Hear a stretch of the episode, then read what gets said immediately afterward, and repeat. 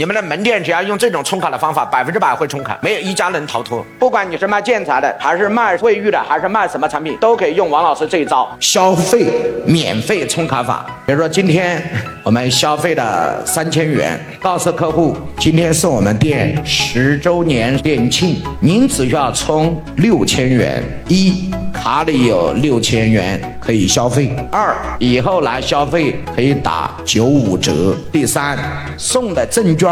朋友来消费有百分之十的积分。第四，为了教你这个朋友今天的三千元免单，那这样的充卡的方法是是不是比打折扣会更好更快？你今天吃多少我都给你免了，你只要充两倍就可以了。我今天充六千，我卡里还有六千，但是我今天的三千不用付了，是不是占了很大的便宜？打几折啊？五折，你怎么算的？充了六千，消费卡里面还有六千，加原来的三千，打的是六。六点七折嘛，各位是不是嘛？好了，这是我们的折扣，我们再来看一下我们的利润。如果三千块按照百分之五十的毛利，第一种方法是不是赚了一千五百元？哎，各位是不是嘛？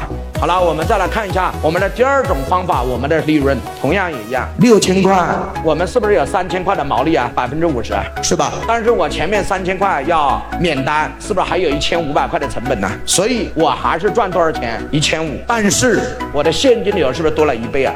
你有没有发现钱一分都没少赚？但是我收到的现金流翻了一倍。从理论上来讲，如果我这个门店一个月是两百万，我现在一个月可以做到四百万，但是我利润一分不少。哎，各位同意吗？第二，我现金流是不是翻一倍？第三，客户来我这儿以后消费的频率，我带带朋友来的机会是不是越来越多？我形成了这种良性循环，比原来收三千块是不是好的多的多的多的多？你把这张会员卡设计好了，你的公司就完全超越你的想象。具体怎么落地，怎么来用，答案在这里。王老师专门有三个小时的时间讲会员卡，讲模子卡、地接卡、情绪卡，还有各种卡。那一共要讲六到八种卡的模型。你从今天慢慢往下听，点屏幕下方的这个小黄车，小黄车里面可以直接购买。